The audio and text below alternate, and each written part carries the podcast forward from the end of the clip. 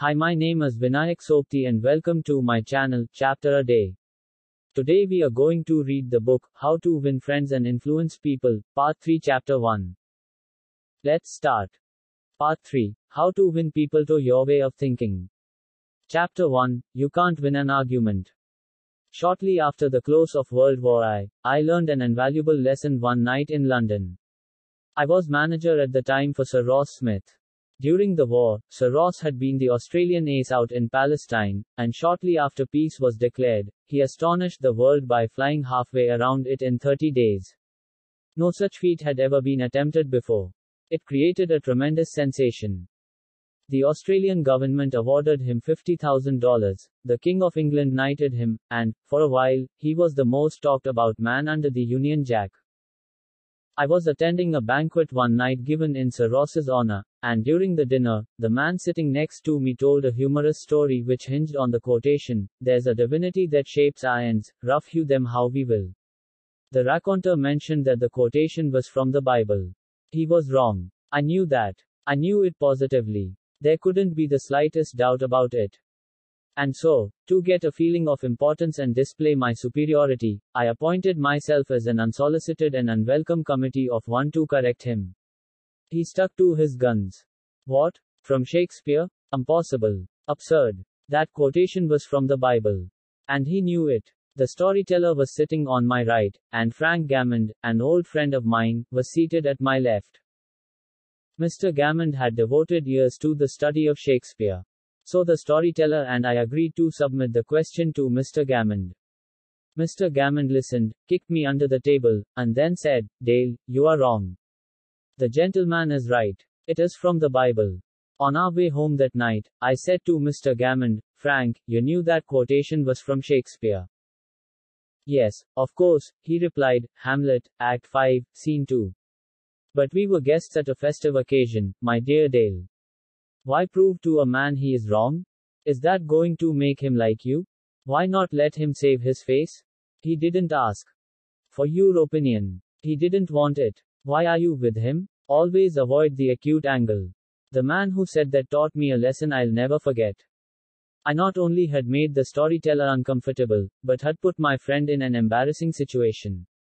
How much better it would have been had I not become argumentative. It was a sorely needed lesson because I had been an inveterate arguer. During my youth, I had argued with my brother about everything under the Milky Way. When I went to college, I studied logic and argumentation and went in for debating contests. Talk about being from Missouri, I was born there. I had to be shown. Later, I taught debating and argumentation in New York, and once, I am ashamed to admit, I planned to write a book on the subject. Since then, I have listened to, engaged in, and watched the effect of thousands of arguments. As a result of all this, I have come to the conclusion that there is only one way under high heaven to get the best of an argument, and that is to avoid it. Avoid it as you would avoid rattlesnakes and earthquakes. Nine times out of ten, an argument ends with each of the contestants more firmly convinced than ever that he is absolutely right. You can't win an argument.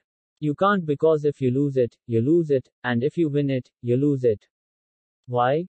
Well, suppose you triumph over the other man and shoot his argument full of holes and prove that he is non compos mentis. Then what? You will feel fine. But what about him? You have made him feel inferior. You have hurt his pride. He will resent your triumph. And a man convinced against his will is of the same opinion still. Years ago Patrick J. O'Hare joined one of my classes. He had had little education, and how he loved a scrap. He had once been a chauffeur, and he came to me because he had been trying, without much success, to sell trucks. A little questioning brought out the fact that he was continually scrapping with and antagonizing the very people he was trying to do business with. If a prospect said anything derogatory about the trucks he was selling, Pat saw red and was right at the customer's throat. Pat won a lot of arguments in those days. As he said to me afterward, I often walked out of an office saying, I told that bird something. Sure, I had told him something, but I hadn't sold him anything. My first problem was not to teach Patrick J. O'Hare to talk. My immediate task was to train him to refrain from talking and to avoid verbal fights. Mr. O'Hare became one of the star salesmen for the White Motor Company in New York. How did he do it? Here is his story in his own words. If I walk into a buyer's office now and he says, What? A white truck? They're no good. I wouldn't take one if you gave it to me. I'm going to buy the Who's It truck. I say, the Who's It is a good truck. If you buy the Who's It, you'll never make a mistake. The Who's Its are made by a fine company and sold by good people. He is speechless then. There is no room for an argument. If he says the Who's It is best and I say show it is, he has to stop. He can't keep on all afternoon saying, it's the best, when I'm agreeing with him. We then get off the subject of who's it and I begin to talk about the good points of the white truck. There was a time when a remark like his first one would have made me see scarlet and red and orange. I would start arguing against the who's it, and the more I argued against it, the more my prospect argued in favor of it, and the more he argued, the more he sold himself on my competitor's product. As I look back now, I wonder how I was ever able to sell anything. I lost years of my life in scrapping and arguing. I keep my mouth shut now. It pays. As wise old Ben Franklin used to say. If you argue and rankle and contradict, you may achieve a victory sometimes, but it will be an empty victory because you will never get your opponent's goodwill. So figure it out for yourself. Which would you rather have, an academic, theatrical victory or a person's goodwill? You can seldom have both. The Boston Transcript once printed this bit of significant doggerel. Here lies the body of William J. Who died maintaining his right of way. He was right, dead right, as he sped along. But he's just as dead as if he were wrong. You may be right, dead right, as you speed along in your argument, but as far as changing another's mind is concerned, you will probably be just as futile as if you were wrong. Frederick S. Parsons, an income tax consultant, had been disputing and wrangling for an hour with a government tax inspector. An item of $9,000 was at stake. Mr. Parsons claimed that this $9,000 was in reality a bad debt, that it would never be collected, that it ought not to be taxed. Bad debt, my eye, retorted the inspector. It must be taxed. This inspector was cold, arrogant, and stubborn, Mr. Parsons said as he told the story to the class. Reason was wasted and so were facts. The longer we argued, the more stubborn he became. So I decided to avoid argument, change the subject, and give him appreciation. I said, I suppose this is a very petty matter in comparison with the really important and difficult decisions you're required to make. I've made a study of taxation myself. But I've had to get my knowledge from books. You are getting yours from the firing line of experience. I sometimes wish I had a job like yours. It would teach me a lot. I meant every word I said. Well, the inspector straightened up in his chair, leaned back, and talked for a long time about his work, telling me of the clever frauds he had uncovered. His tone gradually became friendly, and presently he was telling me about his children. As he left, he advised me that he would consider my problem further and give me his decision in a few days. He called at my office three days later and informed me that he had decided to leave the tax return exactly as it was filed. This tax inspector was demonstrating one of the most common of human frailties. He wanted a feeling of importance, and as long as Mr. Parsons argued with him, he got his feeling of importance by loudly asserting his authority. But as soon as his importance was admitted and the argument stopped and he was permitted to expand his ego, he became a sympathetic and kindly human being.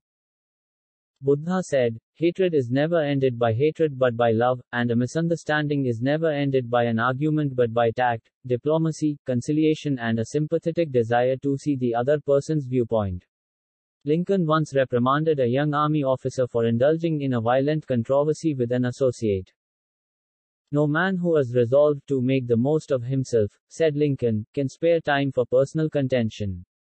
Still less can he afford to take the consequences, including the vitiation of his temper and the loss of self control. Yield larger things to which you show no more than equal rights, and yield lesser ones though clearly your own.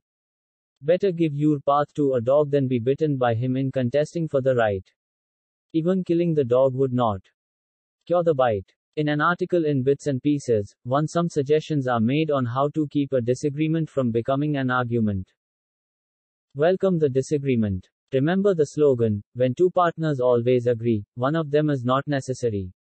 If there is some point you haven't thought about, be thankful if it is brought to your attention. Perhaps this disagreement is your opportunity to be corrected before you make a serious mistake. Distrust your first instinctive impression. Our first natural reaction in a disagreeable situation is to be defensive. Be careful. Keep calm and watch out for your first reaction. It may be you at your worst, not your best. Control your temper. Remember, you can measure the size of a person by what makes him or her angry. Listen first. Give your opponents a chance to talk. Let them finish. Do not resist, defend, or debate. This only raises barriers. Try to build bridges of understanding. Don't build higher barriers of misunderstanding. Look for areas of agreement. When you have heard your opponents out, dwell first on the points and areas on which you agree. Be honest. Look for areas where you can admit error and say so. Apologize for your mistakes. It will help disarm your opponents and reduce defensiveness. Promise to think over your opponent's ideas and study them carefully. And mean it. Your opponents may be right. It is a lot easier at this stage to agree to think about their points than to move rapidly ahead and find yourself in a position where your opponents can say, We tried to tell you, but you wouldn't listen. Thank your opponents sincerely for their interest. Anyone who takes the time to disagree with you is interested in the same things you are. Think of them as people who really want to help you, and you may turn your opponents into friends. Postpone action to give both sides time to think through the problem. Suggest that a new meeting be held later that day or the next day, when all the facts may be brought to bear. In preparation for this meeting, ask yourself some hard questions. Could my opponents be right? Partly right? Is there truth or merit in their position or argument? Is my reaction one that will relieve the problem, or will it just relieve any frustration? Will my reaction drive my opponents further away or draw them closer to me? Will my reaction elevate the estimation good people have of me? Will I win or lose? What price will I have to pay if I win? If I am quiet about it, will the disagreement blow over? Is this difficult situation an opportunity for me? Opera tenor Jan Peerce, after he was married nearly 50 years, once said, My wife and I made a pact a long time ago, and we've kept it no matter how angry we've grown with each other. When one yells, the other should listen because when two people yell, there is no communication, just noise and bad vibrations. Principle 8. The only way to get the best of an argument is to avoid it.